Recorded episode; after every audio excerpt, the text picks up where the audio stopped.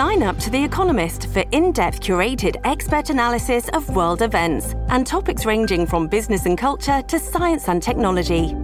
You'll get the weekly digital edition, online only articles, curated newsletters on politics, the markets, science, culture, and China, and full access to The Economist Podcast Plus. The Economist is independent journalism for independent thinking. Go to economist.com and get your first month free. 岸田総理は日本時間の今朝アメリカ・ワシントン郊外のアンドルーズ空軍基地に到着しました。18日に日米韓首脳会談に臨み核・ミサイル開発を続ける北朝鮮への対応を協議するほか安全保障以外の分野も含めた協力を推進するキャンプ・デービッド原則が発表される見通しです。ハワイ・マウイ島で起きた山火事について地元警察は確認された死者が111人に上ったと発表しました。警報サイレンが作動しなかったことが問題になっていますが地元の防災当局者は警報サイレンは津波用でありサイレンが鳴った場合は高い場所へ避難するように訓練されている。サイレンが鳴っていたら住民は山側の火の中に逃げていたと説明しています。おとといの大雨によりダイヤが乱れた影響で昨日も運休や遅れが発生した東海道新幹線について JR 東海はおよそ21万人が影響を受けたと発表しました。昨日は上下線で合わせて28本の列車が運休となり最大でおよそ2時間半の遅れが発生したということです。不動産経済研究所は昨日7月の首都圏の新築マンションの平均価格が去年に比べて55.8%値上がりし1戸当たり9940万円になったと発表しました。東京オリンピックの選手村の跡地に建設されている晴海フラッグのタワー棟や東京都港区の高級物件などが価格を押し上げたということです。新型コロナウイルスについて東京都は今月13日までの1週間で1医療機関あたりの平均の患者数が10.37人だったと発表しました。東京都によりますと入院患者数の増加が続いており幅広い医療機関での入院受け入れが求められるとしています。一方モデルナが公表する推計値では東京都の1日あたりの感染者数は16日時点で9118人となっています。嘘の文書を作成し東京八王子市の精神科病院滝山病院に患者を強制入院させたとして埼玉県警は昨日所沢市の職員ら8人を監禁などの疑いで書類送検しました。8人は2018年所沢市の統合失調症の男性について市内に住む姉に同意を得ずに姉とは音信不通などと書いた嘘の文書を作成しこの男性を滝山病院に強制的に入院させた疑いが持たれています。競泳の瀬戸大也選手を語った SNS での卑猥なやり取りや画像がインターネット上で拡散している問題で瀬戸選手が昨日事実無根の捏造だとして埼玉県内の警察署を訪れ被害相談をしたことが捜査関係者への取材で分かりました。今朝のニューヨーク株式市場ダウ平均は290ドル91セント安い3万4474ドル83セント。ナスダックは157.70ポイント下落し1万3316.93ポイントで取引を終えました。一方為替ですがドル円は1ドル145円82銭。ユーロ円は1ユーロ158円49銭で推移しています。続いてスポーツです。プロ野球は昨日6試合が行われセ・リーグ広島対阪神は広島が6対0で勝ちました。中日対巨人は巨人が2対0で勝利。ヤクルト対 d n a は d n a が5対3で勝っています。パ・リーグです。西武対楽天は西武が4対2で。日本ハム対ロッテは日本ハムが5対0で。オリックス対ソフトバンクはオリックスが2対1でそれぞれ勝っています。夏の全国高校野球は4試合が行われ第1試合は前回大会優勝の宮城の仙台育英が大阪の履正社を4対3で破りました。第2試合は岩手の花巻東が奈良の智弁学園を5対2で第3試合は岡山山陽が西東京の日大三高を7対2で第4試合は鹿児島の神村学園が南北海道の北海を10対4でそれぞれ下し準々決勝進出を決めました。ニュースズームアップ。アメリカ・ハワイ州の山火事による死者は合わせて111人になりました。行方不明者はおよそ1300人に上り人的被害はさらに拡大するとみられますこうした中山火事が拡大した原因について人為的なミスの可能性が指摘されているほか警報サイレンをあえて鳴らさなかった当局の対応について疑問視する声も出ています。ニュースズームアップ。ハワイの山火事続報と疑問視される初期対応。今日のコメンテーター伊藤洋一さんです、はい、もう山火事の発生から1週間以上ですけれども、はい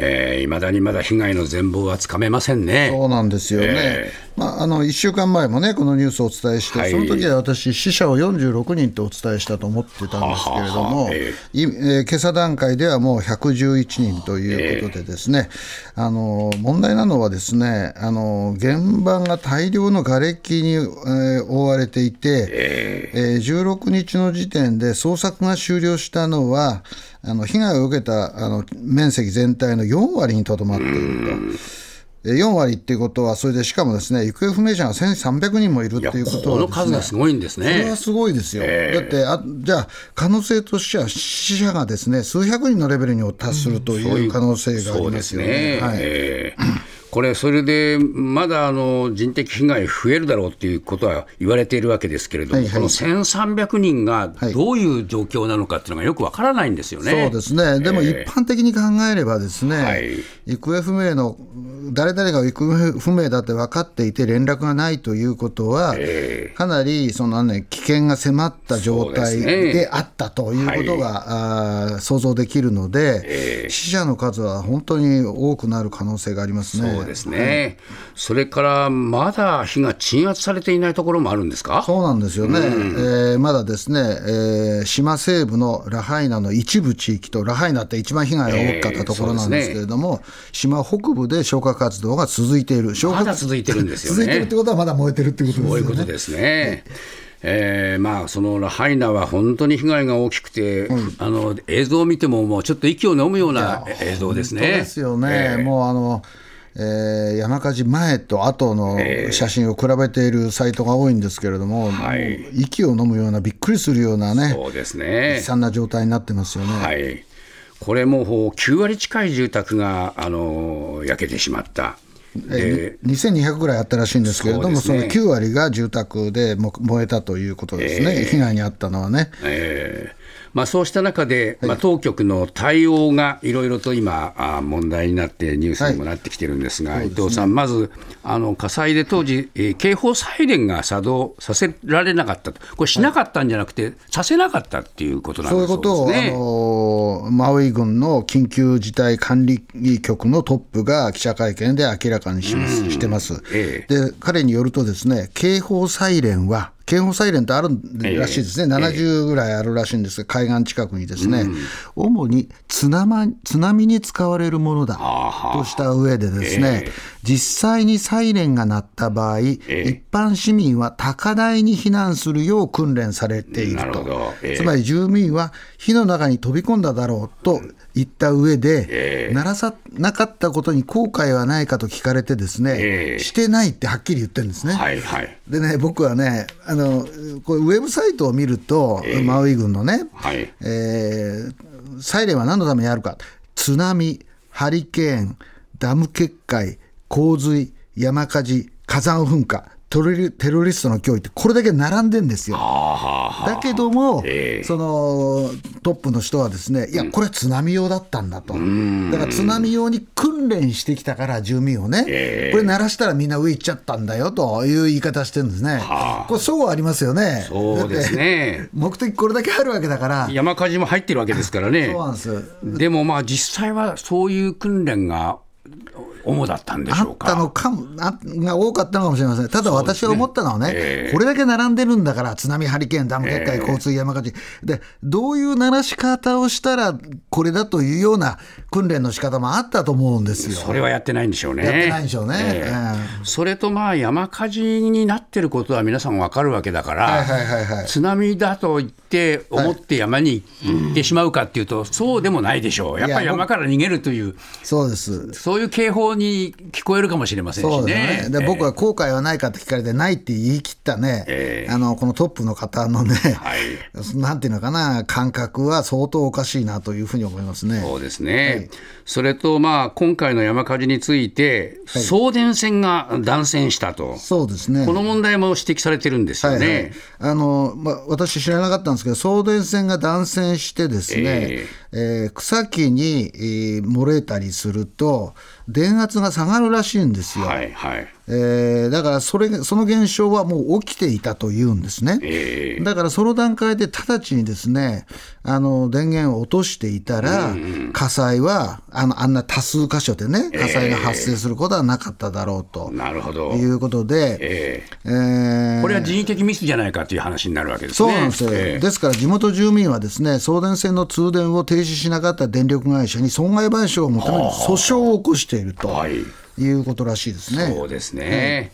まあ、それと伊藤さん、嫌な話ですけれども、はい、災害に乗じたデマがすごく拡散してるっていう話がね、ね。伝わりました、はい、こういうことが起きると、常にですね陰謀説みたいなのが出てきてですね、えー、えー、多いのはですね、はい、偽情報として多いのは、エリートや政府機関が故意的に山火事を起こした。というようなもので、具体的に何を言ってるかというと、マウイ島の富裕層や別荘保有者らが、ラハイナの価値の高い土地を奪うために故意に山火事を始めたと。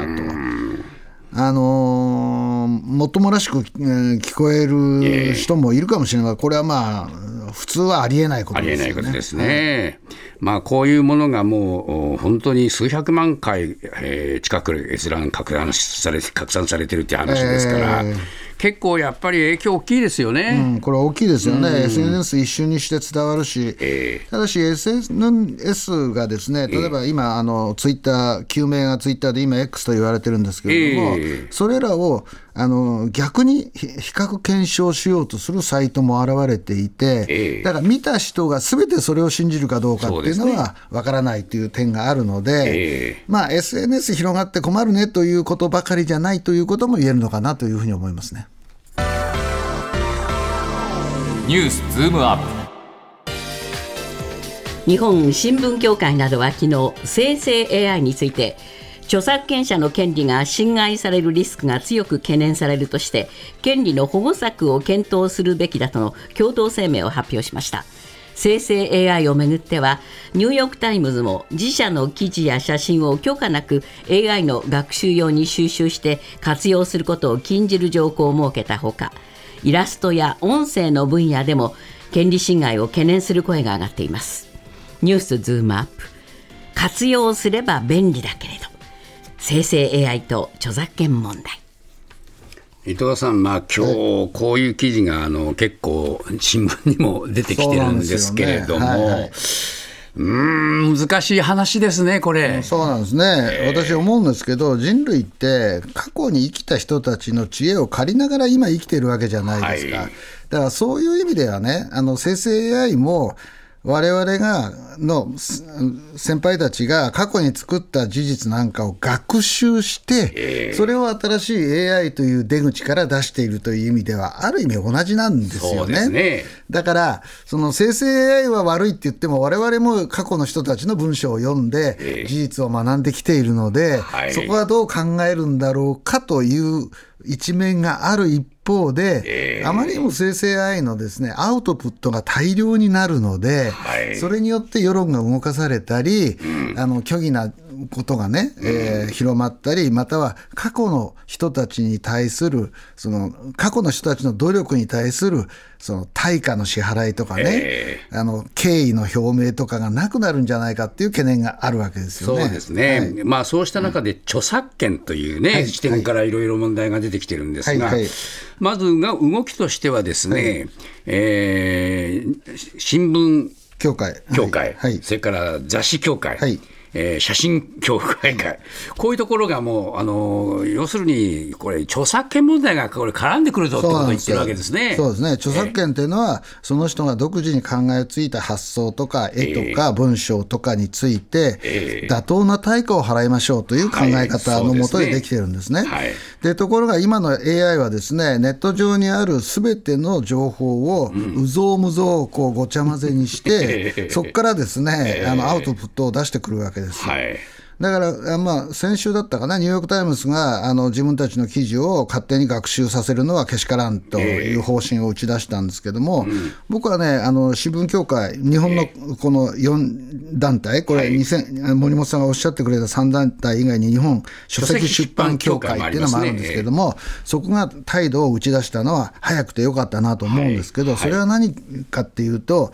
例えば、今、私の前にこの産経新聞の一面トップがあってですね、えー、生成 AI 進化、次は音声、これね、うん、いつかまた AI の中に取り込まれるんですよ。はい、そうすると、その記事のどっかのあの産経新聞独自の情報みたいなのが、しらっと AI の中に、うんえー、紛れ込まれて、それがその、まあ、人類共通の知識ですよみたいに広められる、でそれは新聞社にとってみれば、例えば記者が足で稼いだ記事みたいなのがですね、えー、えー、使われてけしからんという考え方があって、私はそれは妥当だと思うんですよね。はい、はい、まあ、この産経の見出しで、次は音声という話ですね。じゃあ、その音声はどうなんだっていう問題も出てくるんですよね。そうなんですよね。えー、で最近はですね、えー、東大東工大発ベンチャー企業のエコフォントという会社が、面白いサービスを、えー、声フォント、ね、あ声フォント、ごめんなさい、声フォントというのがですね、うん、面白いサービスをやっていて、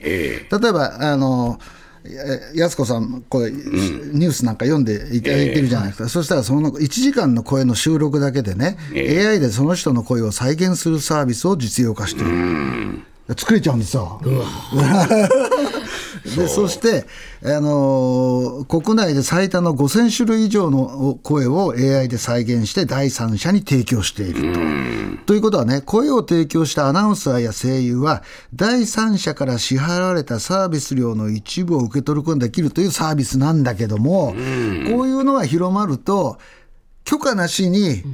例えば、遠藤さんの声がね、どっかで使われるとかね、えーはい、そういうこともあり得るということそうですよね、はい、もう今、NHK ではニュースでね、はい。えー、ここから先は AI がニュースをお伝えしますので、えー、これは多分アナウンサーの声を使ってやってるんでしょう、ね、ね、えー、だけども、それはまあ自分の